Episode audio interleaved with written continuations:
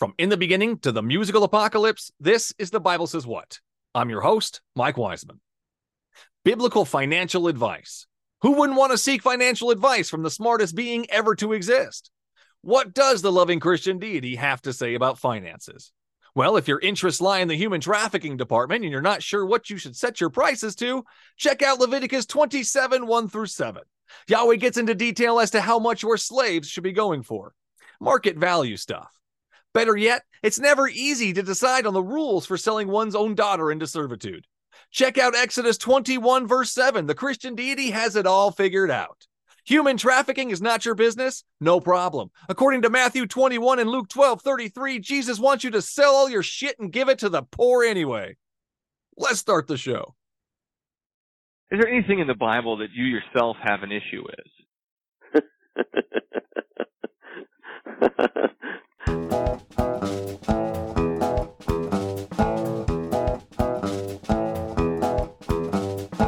Okay, so it took you reading the Bible to realize that those things were bad for you? Yeah, it actually did.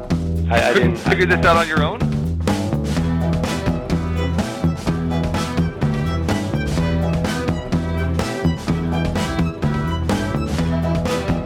No, Ted, Ted Bundy could be redeemed. God doesn't kill children. Does, what, what do you think the Passover was? Yahweh sets up a whole system in the Old Testament where you slaughter animals just so he's able to forgive you.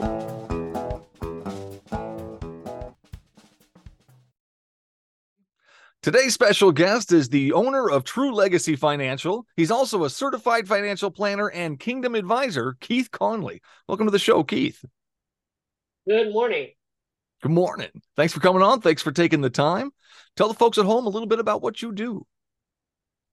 Yeah, well, uh, I, I live in Orange County, but what I do is I work with clients all across the country, uh, helping them make financial decisions that is compatible with their faith values. Hmm. Uh, and so I, you know, I'm a holistic advisor working with individuals, churches, and business owners, helping them make financial decisions that will help them realize their most ideal life, Hmm. which is the outliving of their values and having their decisions regarding their finances uh, match those values. Hmm. Interesting. Thank you for that. Well, why'd you get into that? What, what brought you into this industry? Yeah, well, I I, I trained uh, through undergrad and graduate school to become a pastor. Oh, Uh, I, I went to Moody Bible Institute for undergrad in Chicago. Many of your listeners are probably familiar with it, with Moody, at least in name. yeah. And then I went to a, a small seminary out on the West Coast for my Master's of Divinity degree. Hmm. Um, I grew up the son of a business owner, didn't really at the time have any interest in it because I was so um, dedicated to ministry. Hmm. Uh, but I met my wife in seminary. And after seminary, my wife and I moved to Portland, Oregon, where I, I served in a church for a few years. Hmm. And it was there that I was faced with a, a problem with a, a couple in our church who came to me for counseling Hmm. because they were having financial struggles. And at the time, I felt very good about, you know, encouraging them from the word of God and, you know, ensuring them that God was with them. And, Hmm. but I had this nagging feeling that I didn't know what to tell them to do about their money. Uh, and so I, I kind of felt like, you know, in, in, in the book of James, where people, where James says, you know, you shouldn't be telling people, you know, God bless you and go on their way and they're hungry, not give them something to eat, right? You know, I felt like I couldn't help them. Uh-huh. I could encourage them, but I, I couldn't help them with their physical, you know, um, earthly needs right then and there. Hmm. Uh, and, and that really stuck with me for a long time. And, and, you know, in, in the Lord's providence, pastoral ministry just was not my calling. Hmm. Uh, and so after our time there in Portland ended, my wife and I moved back to central Pennsylvania where I grew up. And, uh, you know, in, again, in Lord's Providence, I started working for the state of Pennsylvania in the student loan world. Huh. doing student loan consulting. And it was there at the first time I, I I learned how to read taxes. I learned how to talk to people about money. Huh. And it was just kind of interesting because, you know, I had never been interested in any of this stuff, but all of a sudden I got really interested in learning about how to read taxes and I Hmm. learned what an S corp was. I, I learned what a, a Schedule K was. I learned what a W two was. And at the time, I had been praying that the Lord would provide me direction on a way to serve Him because that's really where my heart still was. Huh. Uh, and as I started reading about personal finance and listening to podcasts on on this topic, it just kind of struck me one day why can't I serve the Lord in financial counseling or consulting? Hmm. So I started reading about financial planning, and I, I, I, I honestly, Michael, didn't know anything. You know, I could barely tell you what a stock was, let alone, you know, which ones to buy. Right. Uh, but I just kept learning and I kept reading, and and then I found out about this really interesting organization called the Kingdom Advisors. Hmm. And what the Kingdom Advisors is, it's an organization started by Ron Blue, uh, where the, their advisors are attorneys, financial advisors, accountants, and people in, in the services industry who are trained to bring biblical wisdom with the advice they provide. And that that really interested me. It, it piqued my curiosity, and and at the same Hmm. time, I was learning about what it was to be a financial advisor and how to become one, and I learned about the certified financial planner designation. And in my research, I found a uh, program where I could do the education requirement for both the certified financial planner and certified kingdom advisor. It really, really interested me. I really wanted to do it, but I felt very intimidated Hmm. because here I was, you know, just a, a, a ministry, you know, trained in ministry, working for the state of Pennsylvania. I wasn't an advisor. Most people who were doing these programs have been in the industry for several years. Hmm. And I thought, well, I, I could never do this, but I it, it, it the idea wouldn't leave my mind. Well, it's a way to meld two things that you're really passionate about into Right. one thing. Yeah, I mean that makes sense.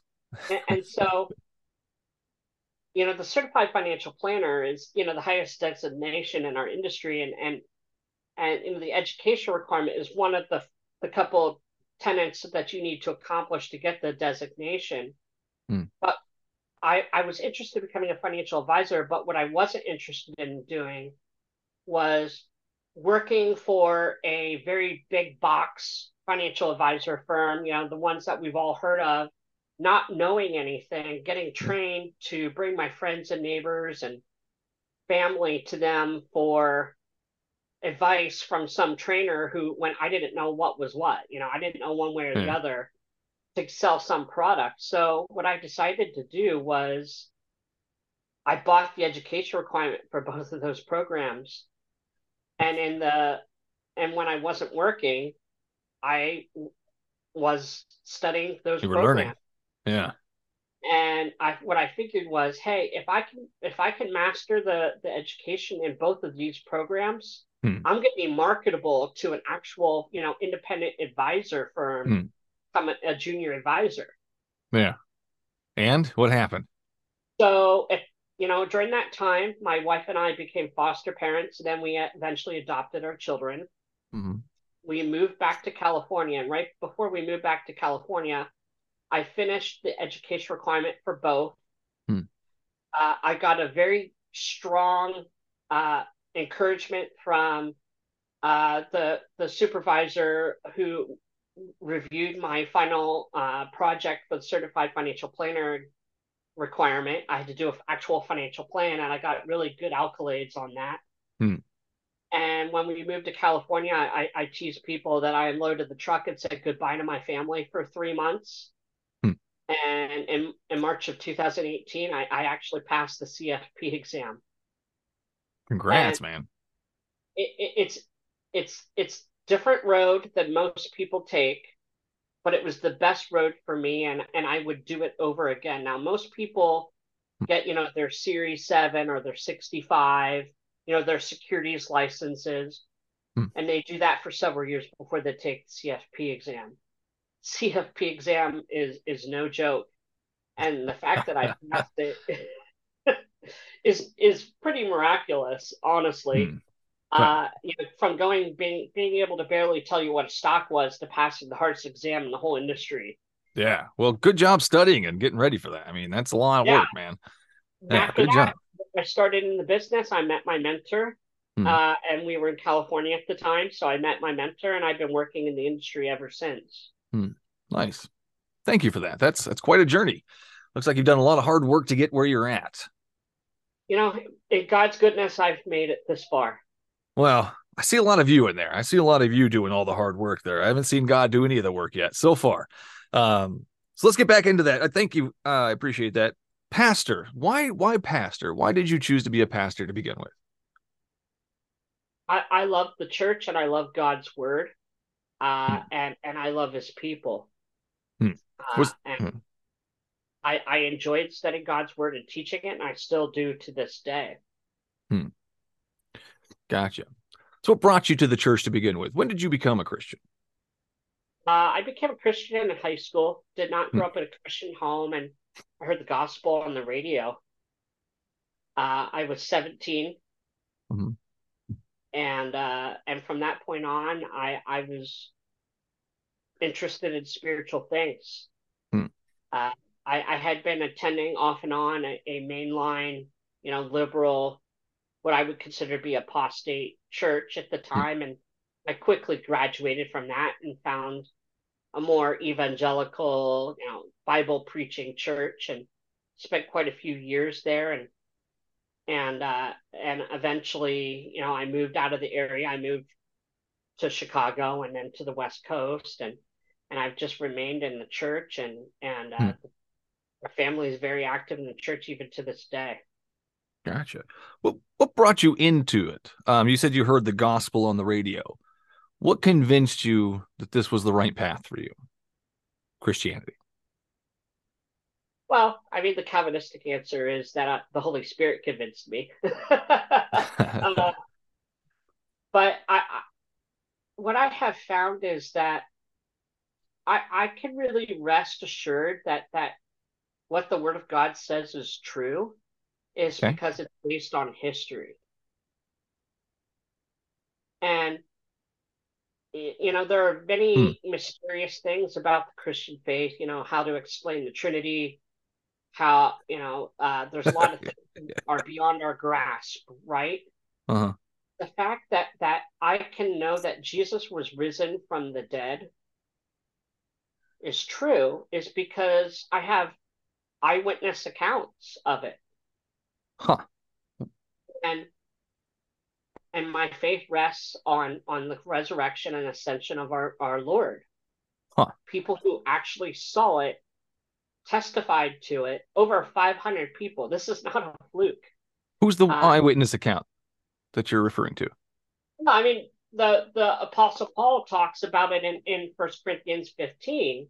You know, if Christ hasn't been risen from the dead, then our faith is in vain. Did he witness it? Apostle Paul, no, but No. there was five hundred witnesses That uh, didn't write it down. That's my problem. You got 500 witnesses that didn't write it down. You know, Well, but not even have, one drawing. you have the Apostle Peter and and other folks who who witnessed it. Hmm. who who who testified to it. Uh, and it, you know, it's very clear that there are even people who don't believe in Christ who witnessed it and testify to it. Josephus makes reference to the resurrection of Christ. But he wasn't Uh, witness either, though. He's just hearsay. It's all hearsay at that point. based upon oral and, and written testimonies that had Yeah. been passed down from generations. Yeah. Hmm. So, you know, Christianity is different than other religions. You know, for example, Islam. Hmm. When how did how did Muhammad receive his revelation? It was done in secret in a cave. No one else was there. Is there historical evidence for the things that happen in the Quran? No, No. So that time period, there was no nobody named Muhammad walking around. I didn't say that Muhammad didn't exist, but his Oh, so no there is one- history in there. So there's There is true history history. inside the Quran, and there's true history inside the Bible, but the Bible is correct, and the Quran is not. Am I am I getting this? The Quran. The Quran cannot be correct, Hmm. or it can't be verified because the revelation that Muhammad received was done in secret, and time and again, the revelation of of Hmm. God came with eyewitness testimony. For example, Moses was on Mount Sinai, and there was the cloud overshadowing the mountain. And the people of Israel knew that God was with Moses on Mount Sinai. Okay. There was the burning bush, there was the the lights and, and the and the cloud and Hmm. uh, for, with Israel, there was time and again proof of God's revelation. This was not done in secret. This was open to everybody to see. Do, so we have other cultures that wrote about Yahweh. They witnessed this. What do you mean? Well, I mean, if it was everybody saw it and it wasn't in secret, or was it just this group of people that saw it? And it was Well, I, their I, God. I think it would be pretty clear that the Egyptians saw a lot of of God's revelation in, in during the Exodus period. Hmm. So during the Exodus, um, thank you for that. Uh, it, one part in there it says that God's going to show off His powers and that the Egyptians will know He's God. And one part in there it says that the Israelites are going to plunder the Egyptians when they're leaving. Um, none of those things happen. Uh, the Egyptians aren't Christians. They never turned Jewish. None of that. They still were worshiping their own gods, even after God had shown off all His powers and killed all the kids in their sleep. Even after all that. because God hardened their hearts. So God hardened their hearts on purpose, all the Egyptians. The, the, it's at least Pharaoh for sure. Yeah, he definitely hardened Pharaoh's heart. That's in there. Uh, he did it on purpose. Um, he says he did it. He even brought Pharaoh up to show off his powers that he might be proclaimed in all the earth, and didn't happen. Oh, I don't know if his plan failed there or if he just tweaked it differently at the end there, but that didn't quite mean? happen. The, the Egyptians don't see him as God. Oh, Number right. one. That's first off. So that didn't happen. Well, just because revelation has happened and and because God has made Himself known, you're right. We haven't. We have ha, that hasn't always meant you know universal acceptance Hmm. and universal repentance and belief. A lot of times it it's brought the exact opposite. Why do you think that is? God's sovereignty. So God caused something to happen, knowing that it would cause people to not worship him or, or think differently of him. Well, I, I I think that these are some of the more difficult topics in the scriptures. You know, when you hmm. talk about God's revelation, in in God's revelation in, in the Bible, we see God consistently drawing people to Himself and and passing over others. Hmm. Why do you think God passes over people? Doesn't he love everybody and want to save everybody? Well, I think the better question is why did God save anybody at all? Hmm. Because we're all equally deserving of condemnation. Who says we're deserving of condemnation? Who? Who says we're deserving of condemnation? the the Bible is very clear that God. all man is is is fallen short of the glory of God through their sin. Yes, through So- the sin of Adam and, and through their own personal sin. So God thinks we're deserving of condemnation because of sin. What sin have you done that you feel you deserve condemnation? All of them. well, I don't think you deserve condemnation. I don't see you as a horrible person. Um, but that's just me. I'm not an all-knowing God, I guess. You must be a pretty nasty little fella if God thinks you deserve condemnation. Um, interesting thought, though. Interesting. So, as far as sin goes, what is sin to you? Sin is is is doing things that are prohibited by God and not doing the things that are commanded by God. Prohibited and not commanded. So if we don't listen, Sins of commission and sins of omission. give me an example of those. Well, I mean, I think I think the Ten Commandments. You know, if I'm not worshiping the Lord, Hmm. You know, just for example, uh, I'm I'm sinning, and if I'm stealing, if I'm Let's- let's- stealing, Yeah. I'm doing things that I shouldn't be doing. I'm taking That's a sin against humanity because you're stealing from humans. Um, I, I think, anyways. Um, but the not worshiping, that's a very specific one. So not worshiping God is a sin, correct? Yeah, I mean, the the Bible says you shouldn't have any o- other gods, and the fact is that we're all always worshiping. The question is who and what we're worshiping. Describe worshiping. What is worshiping to you? Giving glory to God that is deserving of only Him. Interesting. Deserving only to Him. Why? Because He's the creator, He's the only God. Hmm. So worshiping is giving glory to God. What if I don't worship um anything? Like I don't give glory to anything. That's not possible. We're always giving our our allegiance and our worship to something. or someone. Allegiance. Allegiance. Interesting. I, I again I don't give my allegiance to anything or anyone. I, I can't think of anything that I worship. Honestly, it's it's a it's always been kind of a weird concept for me, even when I was in the church, going through the motions um, of worshiping this being. Um, I always found it a little bit odd, the whole concept of worship. So, I I don't see myself giving an allegiance to anything. I don't see myself worshiping anything. Um.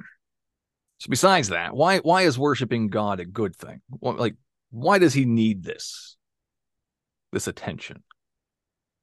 Why does God need the attention? It's not that Yeah. He needs. It's it's not that He needs it and God is all sufficient. So He doesn't need us. But He created us for His His glory. for his glory. He created us for his own glory. Absolutely. Well, we're pretty terrible. Human race is pretty terrible. But that's not how He created us, Michael. How did he create us and, and who screwed it up?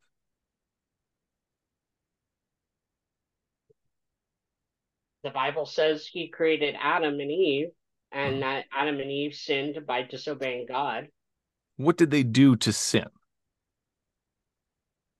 They they took the forbidden fruit. Who put the fruit there? God put the fruit there.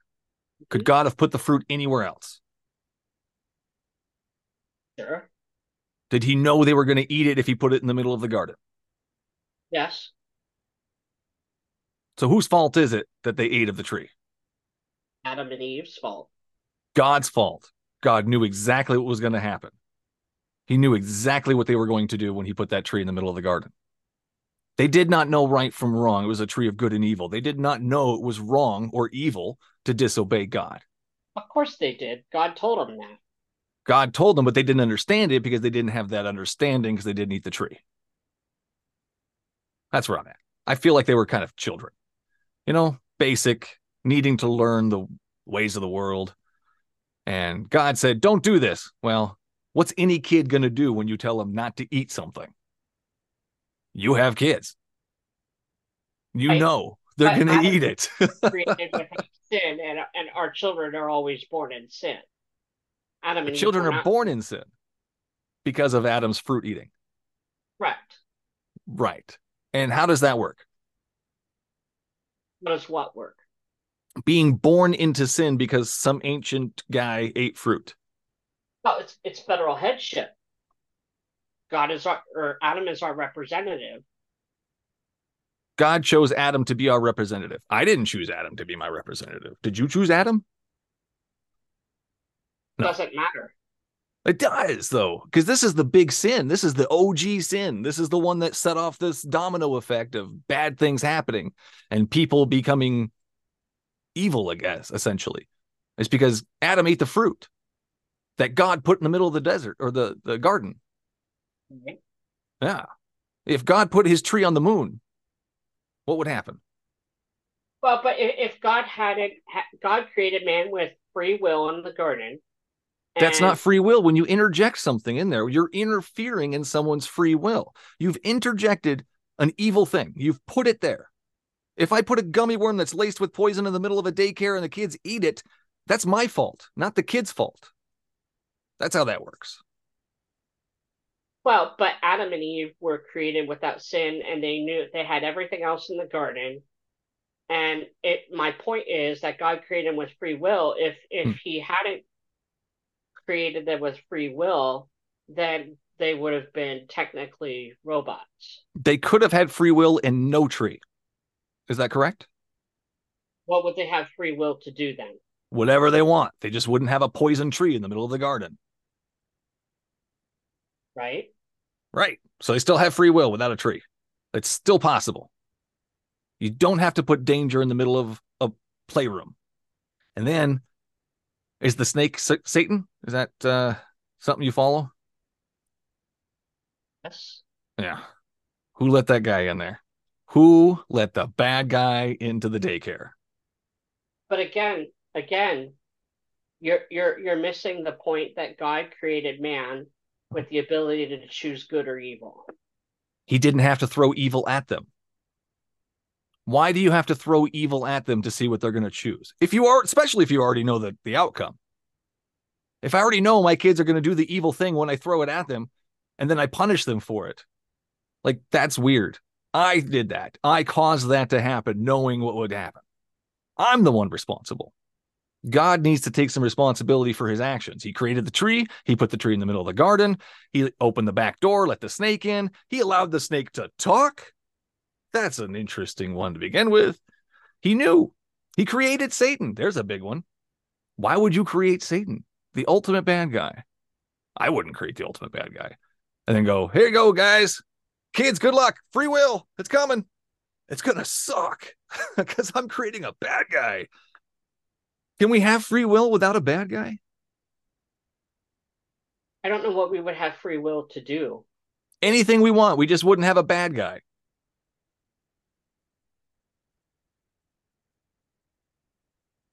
Just makes sense to me. uh, is there is there free will in heaven, Keith? Do you believe that there's free will in heaven? I think at that point we will uh, be glorified in in this the promise that God gave to Adam and Eve that if they would have obeyed, Hmm. they would uh, receive glory or Hmm. glorification and blessings. And at that point, no, I mean Satan will be banished, uh, sin Hmm. will be defeated. Uh, and, and so while we would, sure, if you want to call it free will, sure, but there will be no more um, evil allowed into heaven. No more evil will be allowed into heaven. So there's evil allowed into heaven now, or is it just at this certain time no more evil will be allowed in heaven? Well, it's not that it's not that there's evil in heaven, but the the heaven and the earth will be restored and glorified, and evil will be punished and, and thrown into hell.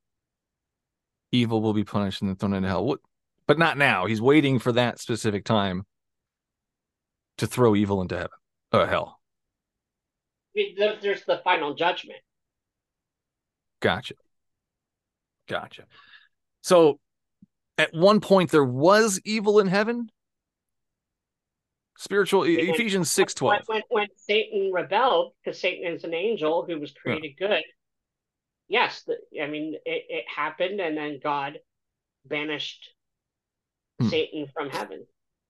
Ephesians six twelve. Spiritual forces of evil in the heavenly realms. Um, and then also you you mentioned the Satan thing too. Um, so Satan was allowed to sin in heaven. God created a being he knew would sin. and he would have to cast out and he would be the ultimate bad guy. Is this something you believe? Sure. Yeah. Is this something you would do? But it's what would I do? Would you create an ultimate bad guy? Knowing he's going to be an ultimate bad guy. Does it matter? It does because I mean, as rational, loving human beings, we wouldn't create a bad guy and release him upon our children. This is exactly what God did. He created a bad guy, knowing how bad this guy was going to be, and then released him upon his children. He gave the devil dominion over the earth. Right now, he's king of the earth, according to the Bible, which is weird. I mean, I wouldn't do that. I don't, I don't think you would do that. Right? I'm not God. Exactly. We're not God. We, we don't drown children. We don't send bad guys. We don't put magical trees in there to cause the fall of man. We don't get mad when somebody doesn't worship us. We are just mere human beings with better rationality, from what I can see. Well, I mean, God, we know that God is good and we know that God has the ability and, and has promised to deal with sin. And the way that he deals with it is through his son. And we know that God will punish all wrongs, whether through the blood of Christ or through his just judgment on the last day. Hmm. And God's judgment comes at the right time. And hmm. we know that, that God will uh, heal all hurts and God will forgive sins for the, his people, mm. and nothing can separate us from his love. Well, I mean, we can blaspheme the Holy Spirit and we can sin against him. He'll throw us in hell. Um, that's kind of separation from his love, as far as I see. But you you mentioned know you know that God is good. That's an interesting statement. How do you know God is good? Because he sent his son. You know he's good because he sent his son to die because he refused to forgive people without bloodshed. So he created a clone of himself to come down to earth and get slaughtered, to bathe people in his magical blood, to save them from his anger and the hellfire he will throw them into. I don't see that as good we can forgive without bloodshed. Hebrews 9:22 without the shedding of blood there is no forgiveness. That makes us better than God as far as I'm concerned. I don't see that as a good thing needing bloodshed for forgiveness. Please explain to me how that's a good thing. Well, I mean, our our our forgiveness is separate, different from God's. How? How is it different? Yeah. Well, I mean, God is God is the creator. You mentioned that, yeah, yeah, yep. I am a creator of my kid. It doesn't mean my forgiveness is any different from my children's forgiveness. So, how is his forgiveness different? Because we belong to the Lord, and and and we, you created your kid in a physical sense, but God created the whole earth. God, you know, God in a physical you, sense. God gave you your children. God gave you my children. Sure. So he's to blame. All right. Now I know. All right.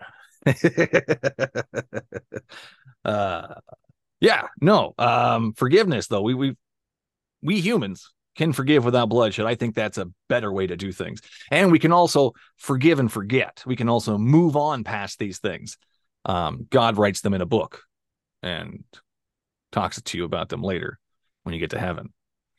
Um, so I, I, I don't see it as even remotely the same thing. It's not the same. God's God's forgiveness and our forgiveness are certainly different.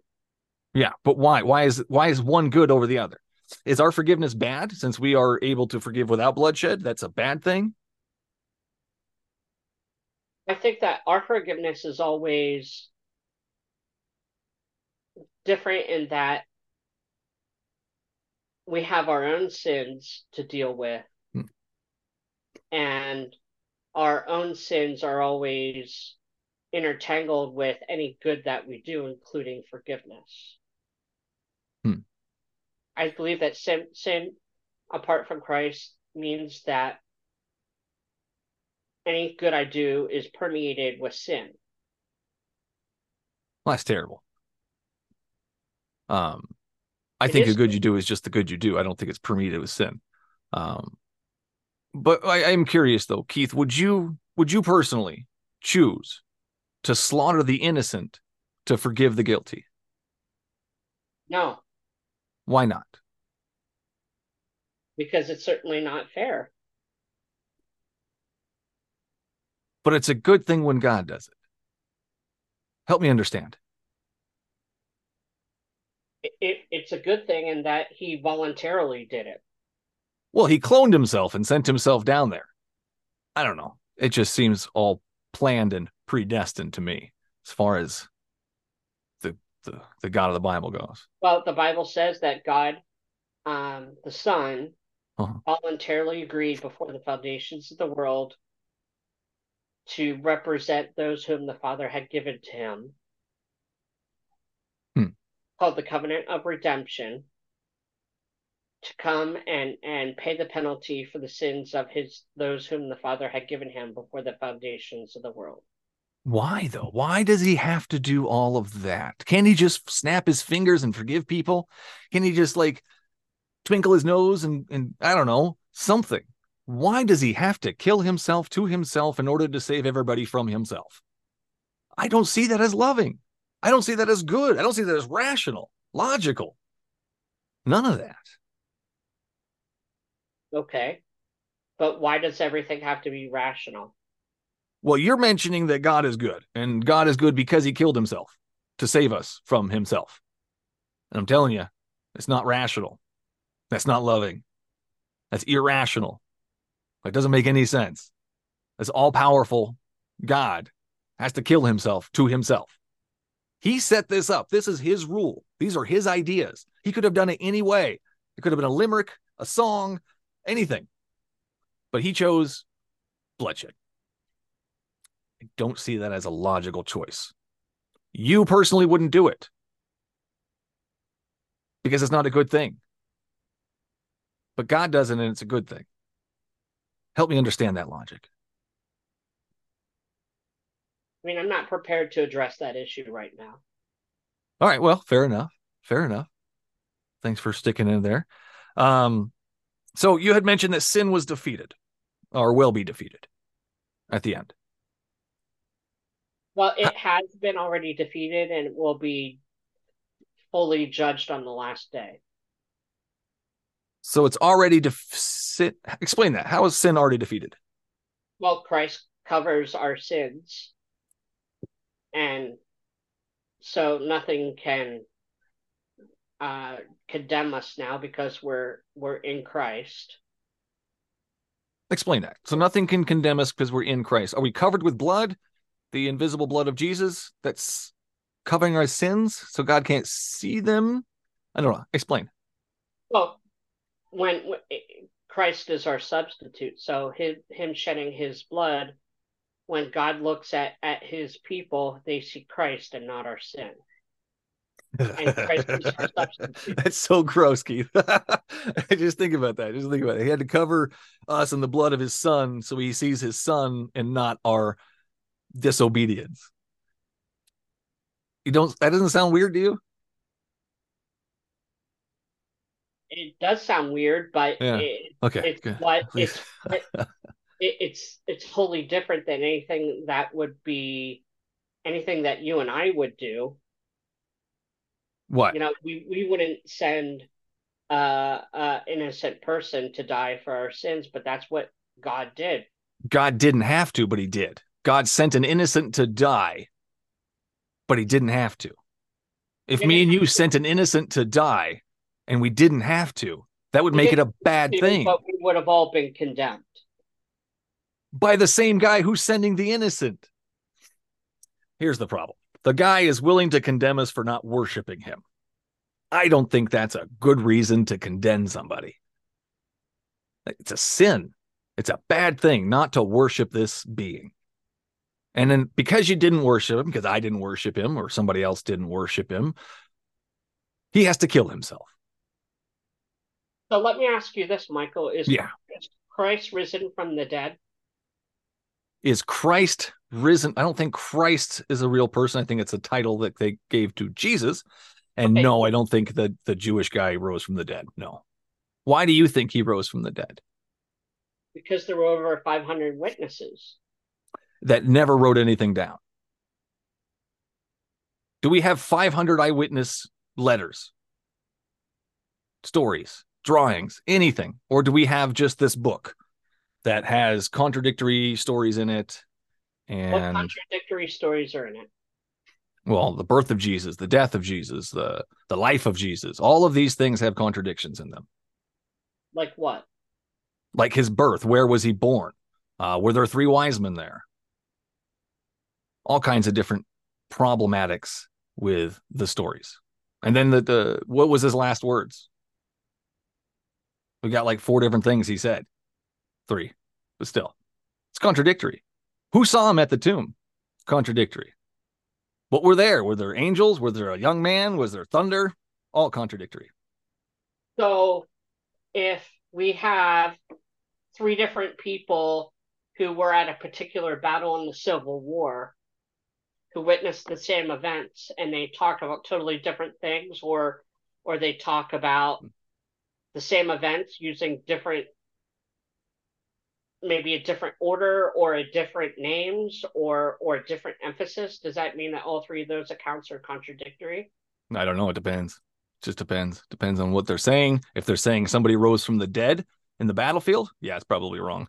Um, if they they said they uh, somebody died over here, and or, but it was over here, it was over here, it was over here, that's different. Or who was at the the scene, you know, stuff like that. We could we could verify all of that. That's easy enough. We can't do any of that with the Bible. We can't do none of that. All we have is contradictory stories, hearsay, and I mean, this stuff is old, man. This stuff is what was it 50 years after he died? It was started to write about it. You're telling me But- for 50 years they were just talking about it and the story never changed. It was completely accurate. how history was transferred from generation to generation back in the day before there was Right. It's called telephone and it always gets changed.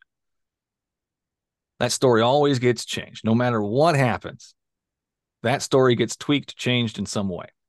So how can we take any of them as truth though? proof of that There is. It's called Matthew, Mark, Luke, and John. They're all three, four different stories.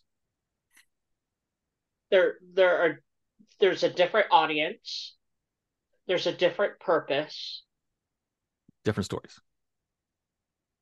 And a different emphasis but i wouldn't say that there's any contradictions in the gospels What was Jesus' last words? Let's go there. Mark says, um, and at three in the afternoon, Jesus cried out in a loud voice, uh, My God, my God, why have you forsaken me? So if we take Mark, that's what we're saying. But Matthew, or sorry, Luke says, Father, into your hands I commit my spirit. John says it is finished, and then he died. So which one was it? We how can we tell? said that that necess- i don't think any of them said that these were the last words of jesus. That's just what they then he died. And then he died. So i mean that's pretty much the last thing he said. And then he died. So that's where i'm getting with that. Um has anybody seen yahweh? There's another contradiction. And john jesus says no one has ever seen yahweh at any time except jesus first timothy god the blessed and the one ruler the king of the lord blah blah blah blah uh, whom no one has seen or can see and then you go back to moses moses saw him and then you go back to Jacob. Jacob saw him. Jacob wrestled with him. So who, who, is is this not contradictory? Well, Jacob wrestled the pre-incarnate christ Jacob called the place Peniel because he saw Yahweh face to face, and yet his life was spared. Genesis 32 30. He saw God face to face. But we're over here in, in New Testament saying nobody's ever seen God. the pre-incarnate second person of the triune God. Yes. So you're not seeing this as a contradiction because why? Well, because Jesus is a man who is part is God and man. Great. But who has seen Yahweh's face? Has Moses seen Yahweh's face? Moses saw Yahweh face to face as friends do. That's Exodus 33. Exodus 34 says, Since then, no prophet has risen in Israel like Moses, whom the Lord knew face to face. That That's sounds like he saw God. Had a, a relationship. You know, Moses on Mount Sinai, the burning bush. Hmm. God revealed himself in the form of a burning bush. Correct. But he also was friends with him and they saw each other face to face. Exodus 33:11 and Exodus 34:10 both state this. Do you believe that Moses saw him face to face? Yes, in the form of a burning bush. Yes. They had intimate conversations. It's not a face. Keith, face to face is not face to burning bush. There's a big difference there. It doesn't say Moses saw God in a bush and that is it. That's not what it says. And, It's a big and the difference Bible also talks about, you know, the arms of the Lord or, or the the wings of God, and, and these are all euphemisms to talk about how God reveals himself Hmm. and makes himself known, not necessarily to be taken literally. God doesn't have arms. Inter- God doesn't have arms. That's a that's a statement. God doesn't have arms. Is that is, is that what you just said? I mean, God doesn't have a body like men. Sorry, that's just a really funny picture. I just my imagination took me there. God doesn't have arms. I love it. Um, Judas's death. There's another contradiction there. How did Judas die? We got Matthew 27, 5. Judas threw the money into the temple and left. Then he went away and hung himself. Acts 1 18 says that he bought a field, then he fell headlong and his body burst open, all his intestines spilled out. So did he fall off a cliff or did he hang himself? I mean, why can't both of those things be true? because they're contradictions. Hmm. So he hung himself and then jumped off a cliff, or he jumped off a cliff, had his intestines spill out, and then hung himself. Well, Acts says that he fell forward and, and his intestines spilled out of his body. Why Fell couldn't that- headlong. Fell headlong. I don't know what that means. I'm thinking headlong, like I don't know. How do you take headlong? good question. I wonder what that means. How do you take headlong? I take it as falling off a cliff. have just been the way that he hung himself. I mean, there's multiple ways to do it. multiple ways to hang yourself. So did he? Okay, so in Acts, did he fall on his head, fell headlong, and his body burst open? I, I, I can't answer that. I, I, I don't Yeah. know. Well, thanks for trying, anyways. so that's Judas. That's a contradiction there, as far as I see. Um, there's there's birds from the Genesis. Where do they come from? Um, the dirt or the or the sea? We're not really sure because it says two different things. Um, where's the water covering? Uh, Jesus said the Holy Spirit. That's a good one too, but that's different. Genesis one and two. There's different there. Um, as far as the creation stories, Why do you think the creation stories are, are contradictory? Ah, thanks for asking that. Genesis 1 tells a completely different story from Genesis 2. In Genesis 1, chapter 1, God created man and woman after he created all the animals. That's Genesis 127. But in Genesis chapter 2, Yahweh claims to have created Adam first, then the animals, and then Eve. Genesis 2:22. It's a different order there and different reasonings for each of these things too. I think that you're missing the fact that Genesis 1 and 2, I don't take to be narrative. What do you take them as? I would take it as poetic. Poetic. So God did not create the heavens and earth. Oh, he absolutely did, but he Oh, wrote- so he did. But Genesis 1 and 2, or at least Oh. Genesis 1 at the very least, is poetic. Genesis 1 is poetic. So when God said he created man and woman after he created all the animals, that was just poetic and it wasn't an actual order of things. Possible, yes. Because Possible, if you well. if you look at at Genesis 1, Hmm. the word yom, which is day, is Mhm. used six or se- seven different ways. Hmm. And so, So- we, you know, there's a lot of of literary uh, uh, freedom in in those passages, but you Hmm. know, we need to we need to affirm that God God did create the world and God did create a literal Adam and Eve. And the tree and the snake and the serpent and Satan and all that. and the whole world. And the whole world. And hell. Hell. Is hell something you believe in?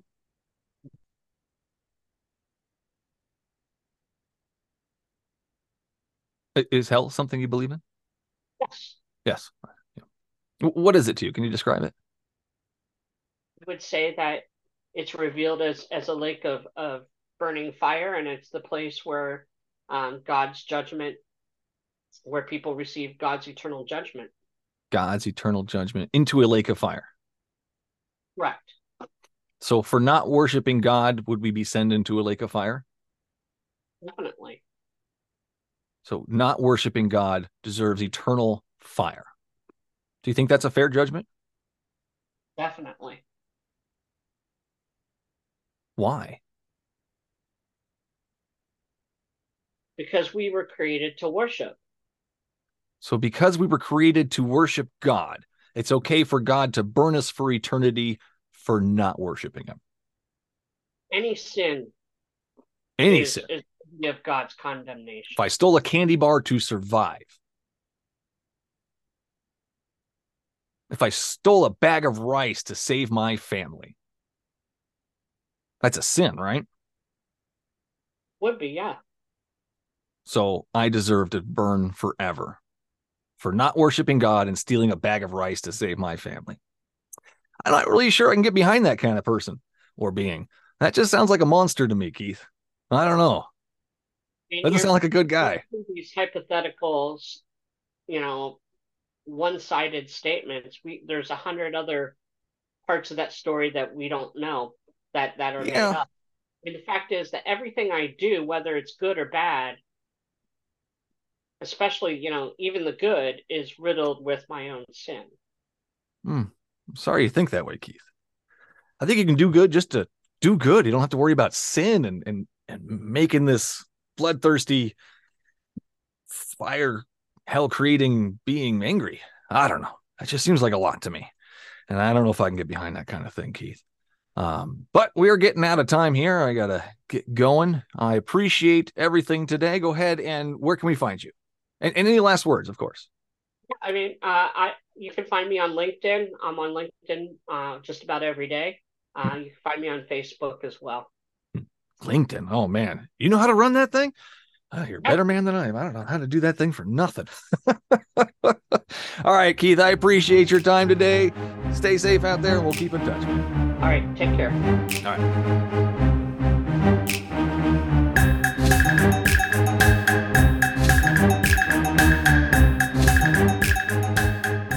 That's all the show there is for you today. Thanks for listening. As always, you can find me at the Bible Says What YouTube and Facebook pages. You can also find clips of the show on TikTok under BSW the Podcast. If you like what you heard and want to help keep the recording light on, simply go to patreon.com forward slash BSW the podcast and sign up to be a supporter of the show. Your episodic tithes of a dollar or more will get you early access to each episode by at least three days, stickers, shirts, and shout outs. That's patreon.com forward slash BSW the podcast. For the latest events, BSW swag, including signed copies of The Bible Says What the book, head on over to the show's ever evolving webpage at thebiblesayswhat.com. And no matter which platform you use to listen to your podcasts, don't forget to hit that subscribe button so you won't miss out on the next episode. Until then, would you kindly pick up your Bibles and read them?